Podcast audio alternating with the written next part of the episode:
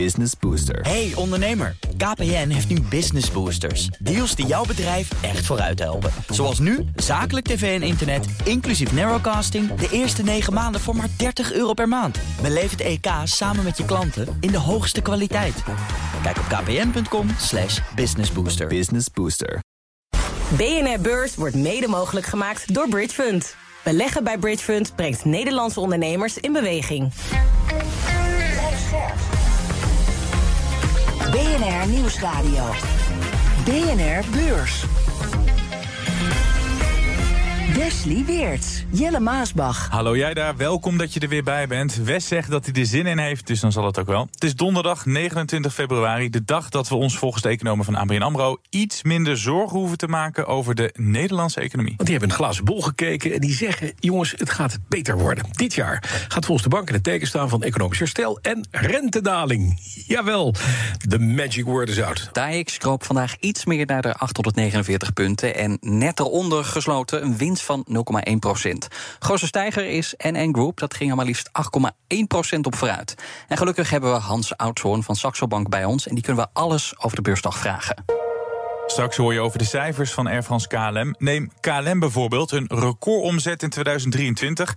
Maar, zegt de topvrouw... Ja, dat had hoger kunnen zijn, daar ben ik, uh, ben ik mee eens. Hè. We hebben toch gezien in het laatste kwartaal... Nou, heel veel weerstorm, het miste rond Schiphol... dan tien dagen in december, drie keer meer dan in een regulier jaar... En wat je ook ziet nog steeds, hè, is lange leeftijden van onderdelen. Ja, je hoort zo alles over die laatste drie maanden van vorig jaar... die het flink hebben verpest voor het bedrijf en uh, voor beleggers. Maar eerst onze woningmarkt. Die is in zo'n erbarmelijke staat... dat die alleen met miljarden gered kan worden. Dat betekent dat het kabinet moet bijlappen... jaarlijks 3 tot 5 miljard euro. Alleen dan lukt het om elk jaar 100.000 woningen te bouwen. En dat zeggen beleggers, bouwers, corporaties en gemeenten. En dat aantal van 100.000 is nodig om het woningtekort niet nog verder op te laten lopen. Dat extra geld nodig is, komt vooral door economische tegenvallers. De rente ging omhoog, de inflatie steeg, de bouwkosten namen toe. En daarom werd het moeilijker om nieuwbouwprojecten financieel rond te krijgen. De miljarden worden onder meer gebruikt voor de aanleg van infrastructuur na nieuwe woonwijken, want gemeenten en provincies kunnen dat niet betalen. En verder pleiten de belangenclubs voor een aantal subsidies en belastingverlagingen. Ja, en er waren zoveel kwartaalcijfers, West, dat het mij wel leuk leek om de meeste te bespreken. En wat wil, we hebben meerdere concurrenten, dus die kunnen we dan uh, mooi tegen elkaar afzetten. Ja, dat vond ik een leuk idee. Ja, hebben we van tevoren allemaal op dag. Dus nee, het klinkt net jij als kwam met dat, ja, ja. Nee, maar jij kwam met het idee. Vond ik echt een leuk idee. Verzekeraars NN Group en ASR bijvoorbeeld. Ja, en ik heb de cijfers, of in ieder geval de beurskoersen voor je. NN Group steeg met meer dan 8%. ASR ging met 1,7% naar beneden. Nou, om met de NN Group te beginnen. Het slechte nieuws werd weggepoest met goed nieuws. Want de winst daalde harder dan verwacht in 2023 met 28% Ook loopt de Japanse tak minder. Maar NN gaat het dividend structureel met 15% verhogen. En ook de opkoop van eigen aandelen wordt opgevoerd. AZR dan, dat uh, zag de winst juist flink stijgen, maar de solvabiliteit daalt hard, heel hard, met 45 procentpunt. Komt door de overname van Egon en doordat ook zij het dividend verhogen. Ja, beleggers weten het vandaag dus wel, uh, Hans. Het aandeel NN en niet AZR. Ben jij het uh, daarmee eens? Hoe, hoe, kan ik nou tegen al die beleggers zijn? Hè? ja, dat is duidelijk. Nee, heel bijzonder om dat te zien, want beide kunnen gewoon uiteindelijk wel met een rapport thuiskomen en hoeven niet in de hoek te gaan staan. Uh, maar het is vooral ook een beetje opluchting bij NN. Hè. Wat we de afgelopen jaren hebben gezien is dat beleggers niet heel erg verwend zijn. Niet qua koers, maar ook niet qua uitkering. En voor het eerst zijn ze gewoon wat scheutiger geweest. Wat meer dividend. En we gaan aandelen inkopen. En juist dat laatste, dat stukje aandelen inkoop, dat is de crux bij ASR. Want die zeggen dividend. Dat was in de prik ook volgens analisten. Maar we komen niet met een aandelen inkoop. En je zag de koers flink onderuit gaan. Aan het begin van de handel zelfs nog meer. Hè. Het, uiteindelijk is nog wat hersteld. Maar ik denk dat daar, hè, als je dan toch een keuze moet gaan maken als, als belegger... Uh, misschien nog wel eens een verrassing in kan gaan zitten op termijn... dat ze alsnog een aandeleninkoop gaan doen. En dat heeft te maken met de bank KNAP. Hè. Die hebben ze ooit overgenomen van Egon. Um, en die hebben ze nu ook alweer verkocht. Mm aan Babach, een Oostenrijkse partij. En in de loop van volgend jaar is dat waarschijnlijk afgerond. En dan uh, mogen ze ook weer dik 500 miljoen bijschrijven. Dat is ook goed voor de solvabiliteit. En dan hebben ze weer wat meer ruimte om misschien ook een aandeleninkoop te gaan doen. En ja, ik weet niet wanneer, maar misschien aankomende zomer, ergens in de herfst, dat ze dat eh, gaan aankondigen. Maar het was eigenlijk die tegenvaller voor beleggers dat dat er vandaag niet in zat. SBM en Fugro kwamen ook met cijfers, maar bewaar die nog even, Jelle. We gaan eerst naar een eh, bijzonder besluit van ABN AMRO. ABN gaat stoppen met het verwerken van betalingen voor winkeliers. Het is de eerste bank in Nederland die die stap neemt... en de stap is ook min of meer uit nood geboren. ABN kan de ontwikkeling op de betaalmarkt niet... of in ieder geval met moeite bijbenen. De manieren waarop je kan betalen blijft natuurlijk ook toenemen. Denk bijvoorbeeld aan het betalen met je smartwatch in de winkel. En dus zegt ABN nu, nou, wij gaan dat niet meer zelf regelen... wij gaan het uitbesteden. Ja, de gelukkige partij is Buckaroo, een betaalbedrijf, een fintech-speler. Buckaroo concurreert met het veel grotere Adyen. Er wordt nu zelf ook een stukje groter, want het krijgt door de deal met ABN in één klap 10.000 klanten erbij. Nou, inderdaad, Fugo en SBM heb ik nog uh, voor je. Die doen het allebei lekker op de beurs. Fugo bijna 8% omhoog, SBM een plusje van 2%. SBM kijkt terug op een uh, jaar van records. In 2023 heeft de bouwer van drijvende olieplatforms de hoogste omzet en het hoogste bedrijfsresultaat ooit behaald. Vooral in het Guyana. Ik ken het niet, maar dat ligt kennelijk in Zuid-Amerika. Daar deden ze het goed. De cijfers waren bovendien boven verwachting van analisten. Ja, en beleggers bij Vugo waren blij. Je zei het al, Wes, koers flink omhoog. Want de cijfers zagen er keurig uit. De CEO spreekt van een drastische verbetering van de resultaten. Volgens hem kunnen ze meer vragen, wordt er meer gewerkt en lopen de projecten beter. En vooral de activiteiten op het gebied van het in kaart brengen van maritieme locaties deden het goed. En Vugo keert Hans voor het eerst in tien jaar tijd dividend uit. Is dat dan ook een aandeel dat je liever zou willen hebben als je moet kiezen tussen Vugo en SBM? Of zeg je, ja, het ligt een beetje dicht bij elkaar, het is mij om het even? Nou, uh, ik, ik ben een aantal maanden geleden hier ook geweest. Dat was zo'n zomerserie. Uh, noem een van je favoriete aandelen. Ik ga het ook zeggen, ik zit in SBM en ik zit niet in oh, Fugro. Waren wij alweer vergeten? Maar... Waar, nee, waren jullie vergeten? Nee, ik heb het uh, nog mijn radar.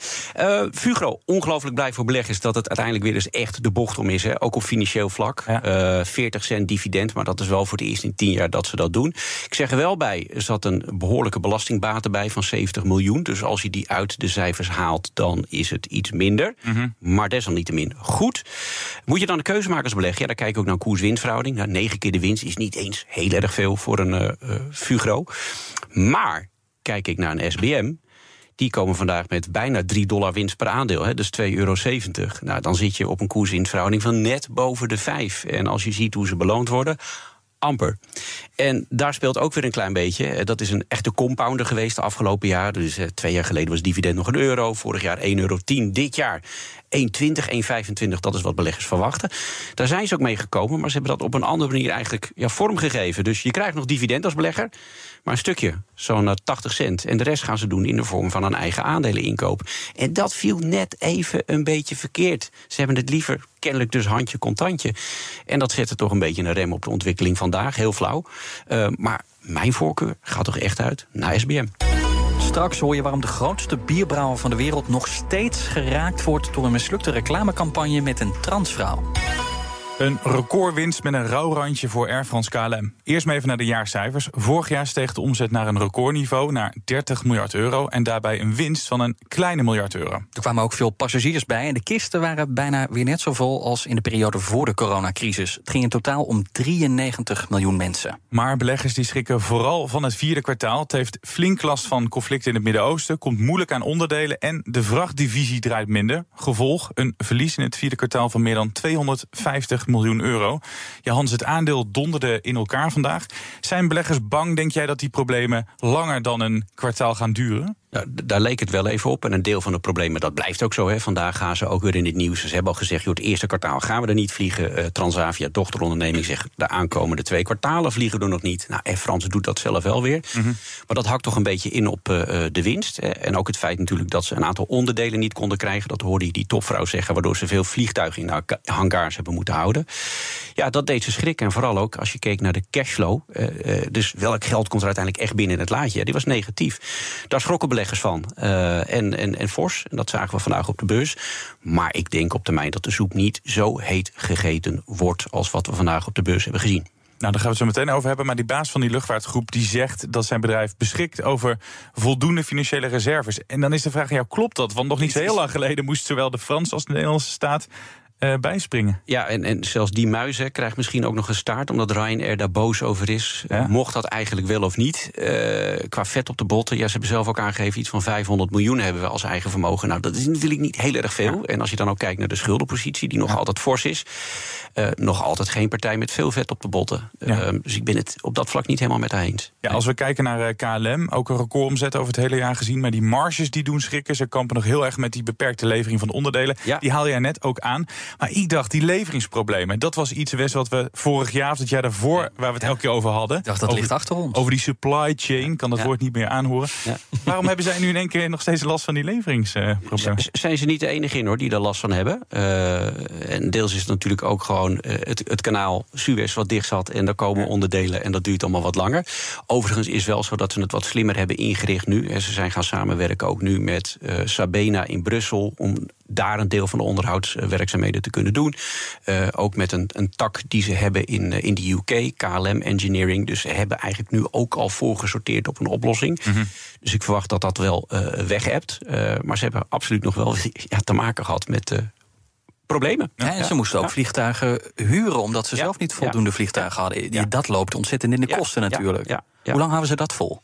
Lang. Eh, dat kunnen ze voorlopig nog wel even volhouden. Maar het belangrijkste is om te horen... ehm, de problemen worden opgelost doordat ze dus aan het samenwerken zijn... met en Brussel en eh, het Verenigd Koninkrijk. Dus dat is toch een beetje meer van tijdelijke aard. En Hans, jij zegt leveringsproblemen, daar kampen heel veel mee. Een ander probleem waar heel veel bedrijven mee kampen is personeelstekort. Nou, dat heeft eh, Air France dus ook op het bordje. Een tekort aan technici, piloten.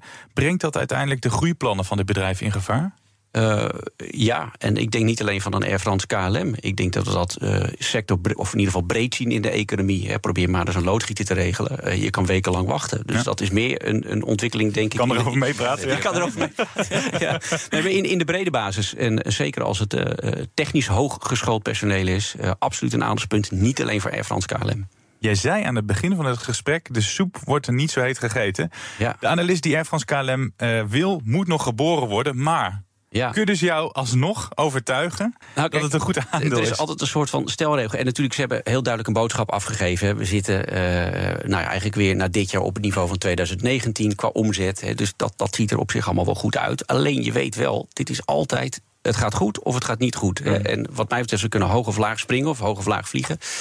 Mij krijgen ze er niet in, eh, omdat het businessmodel eh, door de tijd heen gewoon te veel thermiek heeft laten zien. Ja, ze krijgen jou wel in die kist, maar niet in het aandeel. eh, Op die manier. Voor de, voor de Ja, duidelijkheid. ja. Kunnen ze nog wat van, van andere concurrenten leren? Bijvoorbeeld Amerikaanse spelers Nou die dat. een Delta Airlines, wat hebben die gedaan?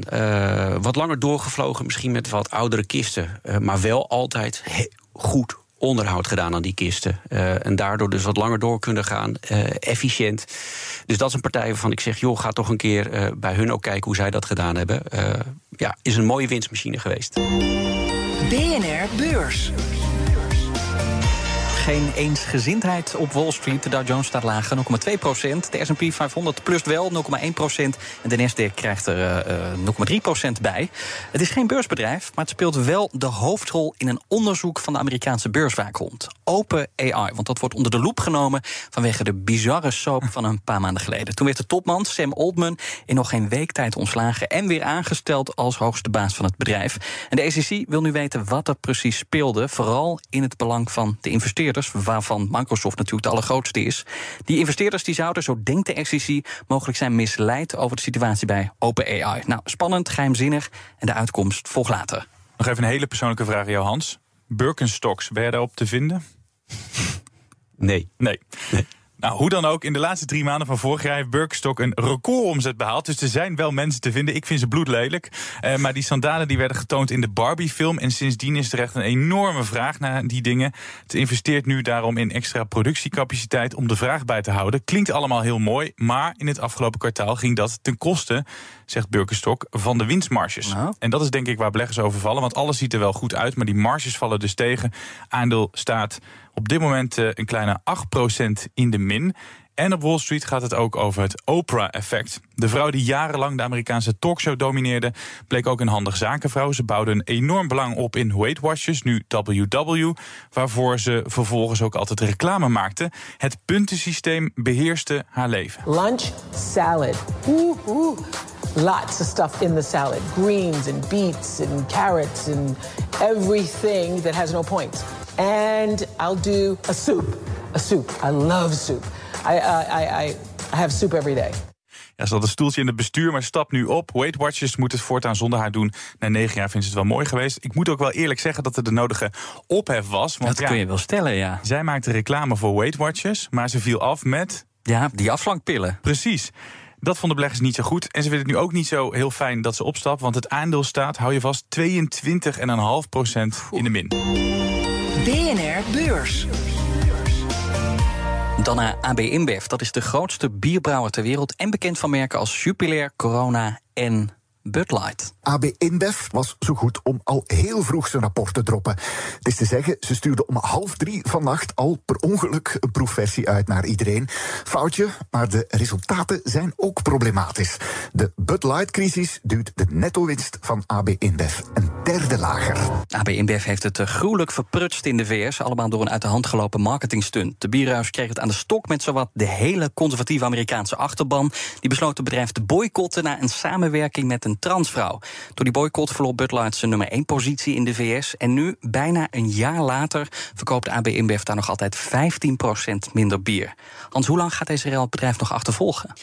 Nou, er, er, er gloort hoop. Oh? Ja, kijk, als Donald Trump zich met zaken gaat bemoeien... dat is natuurlijk begin februari al een keertje geweest... dat hij zei van, goh, hè, eh, elk bedrijf verdient een tweede kans... want het is wel een bedrijf, ja, 65.000 Amerikanen werken er... En uh, ik sluit niet uit dat hij dat nog een keertje gaat, uh, gaat herhalen. Um, en het, het, het, grappige is een klein beetje, waar komt dat vandaan? Uh, er gaat campagne gevoerd worden voor Trump. En dat gaat ene Jeff Miller doen. Mm. En die gaat geld ophalen voor Donald Trump. Maar die Jeff Miller die heeft gewerkt bij ja, ja. AB InBev. Oh, grappig. En um, ja, dan krijg je dus weer dat uh, de een de ander misschien een klein beetje helpt. Want ik vermoed dat die Jeff Miller zomaar nog een paar aandelen van zijn oude werkgever heeft. Mm -hmm. uh, en ja, dan is misschien 1 en 1 2. Want het kwam een beetje uit de lucht vallen. Maar uh, kijk, als, als hij ze uiteindelijk ook weer een beetje aan dat bier gaat krijgen, dan kunnen ja, die ja, problemen Is die voorbij achterban komen. daar gevoelig voor, denk je? Want tot Nou, nu toe met al die marketingcampagnes lukt het ze niet Nee, om dat weer aan het bier te niet. krijgen. Maar kijk, eh, Ja, maar Trump wel. Als die maar, wat maar zegt. Trump, als die gaat roepen en hij gaat dat nog een keertje roepen, ja, dan moet je niet raar opkijken als dat uiteindelijk het merk ook weer een zetje in de goede richting kan geven. Zie je wel al dat die markt in Noord-Amerika wat aantrekt? Nog niet. Helemaal nee, niet. Nee, sterker nog, het afgelopen kwartaal was het, uh, jij zei 15% volgens mij was het zelfs iets meer. Het was nog slechter uh, dan het kwartaal daarvoor, gemeten ja. uh, met het jaar daarvoor. Uh, dus nog niet, maar uh, wellicht kan hij voor een ommekeer gaan zorgen. Ik vond het in ieder geval heel erg opvallend. En als je dan een beetje gaat grasduinen, dan uh, zie je weer bijzondere linkjes van de heer Trump. En ja, iemand die dus gelieerd is en was aan. AB InBev. Hoe, hoe, groot is nou de impact op, van die rel op de totale cijfers? Want ja, VS, belangrijke markt, maar ze zijn actief in tal van markten ja, over de hele wereld. Ja. Nou, de, de, kun je een beetje gaan kijken naar het afgelopen kwartaal. Dan is het totaal voor de hele groep iets van 2,5, 2,6 procent geweest. En meet je het over het hele jaar, ja, dan is het 1,7 procent lager geweest. Dus dan valt de impact mm -hmm. nog mee. Maar ja, dat is, is uiteindelijk toch uh, uh, ja, meer dan een slok op een borrel. Ja, en ik zie ook dat het de schuldenrijk, want ze hebben natuurlijk een gigantische schuldenberg. Ja. Dat is uh, nog een erfenis uit het verleden, toen ja. ze Sap Miller overnamen. Ja, maar die schulden, ja, ze willen dat terugbrengen. Maar door die rel lukt dat minder goed. Hoe ja, erg is dat, nou, kijk, dat dat nu dus vertraging oploopt? Uh, het was dik 100 uh, miljard en ze zijn dat al aan het terugbrengen, 80 miljard. En uh, ze kruipen nu richting de 75 miljard met een aantal maatregelen. het grote voordeel is wel dat zij leningen hebben met een lange looptijd. En een belangrijk deel van die leningen die hebben ze afgesloten in de tijd dat de rente in de wereld nog laag was. Laag was. Dus ze kunnen deze uh, rentekosten uh, voorlopig nog dragen. Dus het, het, is nu nog niet acuut. Maar er komt natuurlijk een moment dat ze wel moeten gaan herfinancieren. Is dat tegen een hogere marktrente? Ja, dan zal beleggend Amerika en de rest van de wereld wat meer naar dat aandacht gaan kijken. Van goh, kun je uiteindelijk die uh, financieringskosten wel dragen? Ja. Maar op dit moment is het nog niet zo'n issue. Precies, de VS loopt dus niet zo lekker. Er is nog een probleemmarkt voor AB InBev, Argentinië. Want daar is de waarde van de Argentijnse peso hard gedaald. Ja. Wat merkt AB InBev daarvan? Nou, best wel veel. Want uiteindelijk ze rapporteren in, uh, in dollars. En als je nou kijkt uh, qua omzetgroei, dat was dik 6 procent. en dat is natuurlijk al dat volume maal prijs. Nou, ze zijn best wel in staat geweest om de prijzen te verhogen. Uh, maar als je dan eens gaat corrigeren voor die inflatie, ook onder andere hyperinflatie in Argentinië, ja, dan hou je nog een half procent hou je over. Ja. Dus het heeft uiteindelijk behoorlijke impact op, uh, op de totale omzet. Ja? Ja, en Hans, eh, hun grote concurrent is Heineken. Of nou ja, Heineken volgt daarna, maar ze zijn natuurlijk Heineken ver voorbij. Hoe doen ze het vergeleken met Heineken? Doen ze het wel beter of doen ze het minder slecht? Hoe zou jij het omschrijven? Um, als ik een keuze moet maken, dan kijk ik ook naar de koers-windverhouding bijvoorbeeld. Dan zou ik de keuze maken voor uh, op dit moment AB InBev. Vanwege het feit dat er dus ook wat hoop aan de horizon gloort.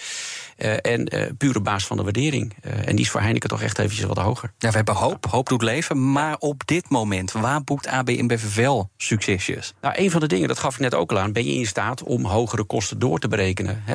en dat zijn ze tot nu toe... hebben ze dat gedaan. Dat hebben ze ja. succesvol gedaan. en daar moet je ze absoluut een dikke pluim voor geven. En succesvolle markten, zijn ze ergens wel nog succesvol? ah, op die manier, nou, ja. ja nee, helder. Amerika niet, Argentinië niet. en de bierconsumptie, als je in de breedte kijkt... met alcohol, dat loopt wel terug. Maar ook zij zijn actief op het gebied van bier zonder alcohol. En daar zijn ze vrij succesvol in. Ja. Nog even kort, wordt 2024 wel een mooi jaar voor ze? Um, ik, ik zou nog even de koers een klein beetje laten uitrazen. Maar dan zou ik ze wel durven op te pikken. Ja. We begonnen de show met de verzekeraars en we eindigen er ook mee. We hadden het net over NN Group en ASR. Morgen is het de beurt aan Egon. Dat verkocht een tijdje geleden een groot deel van de boedel aan ASR... en mag het nu zelf gaan bewijzen. En dus is de vraag hoe en vooral waar nu verder. We weten in ieder geval dat de verzekeraar flink gaat investeren in de VS. Hij probeert het de harten van de Amerikanen te veroveren. En waar Egon in Amerika aan de weg timmert, doet Heijmans dat graag aan de Nederlandse weg. Stelde de winstverwachting eerder naar boven bij over 2023. Had te maken met een uitspraak van de rechter. Heijmans liep twee klussen mis omdat een grote klant zich terugtrok. Maar daar stak de rechter een stokje voor. Ook nog even aandacht voor chemicaliën en voedingsingrediënten. Want IMCD presenteert de jaarcijfers. En dat heeft moeilijk. Het bedrijf heeft last van destocking, het interen op eigen voorraden door klanten, waardoor ze minder afnemen bij IMCD.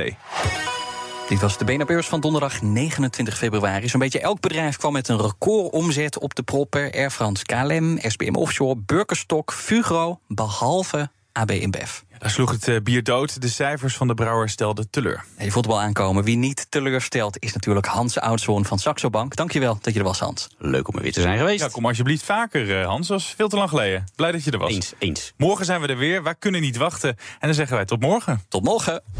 BNR Beurs wordt mede mogelijk gemaakt door Bridge Fund. Beleggen bij Bridgefund brengt Nederlandse ondernemers in beweging. Business Booster. Hey ondernemer, KPN heeft nu Business Boosters. Deals die jouw bedrijf echt vooruit helpen. Zoals nu, zakelijk tv en internet, inclusief narrowcasting... de eerste 9 maanden voor maar 30 euro per maand. Beleef het EK samen met je klanten in de hoogste kwaliteit. Kijk op kpn.com businessbooster. Business Booster.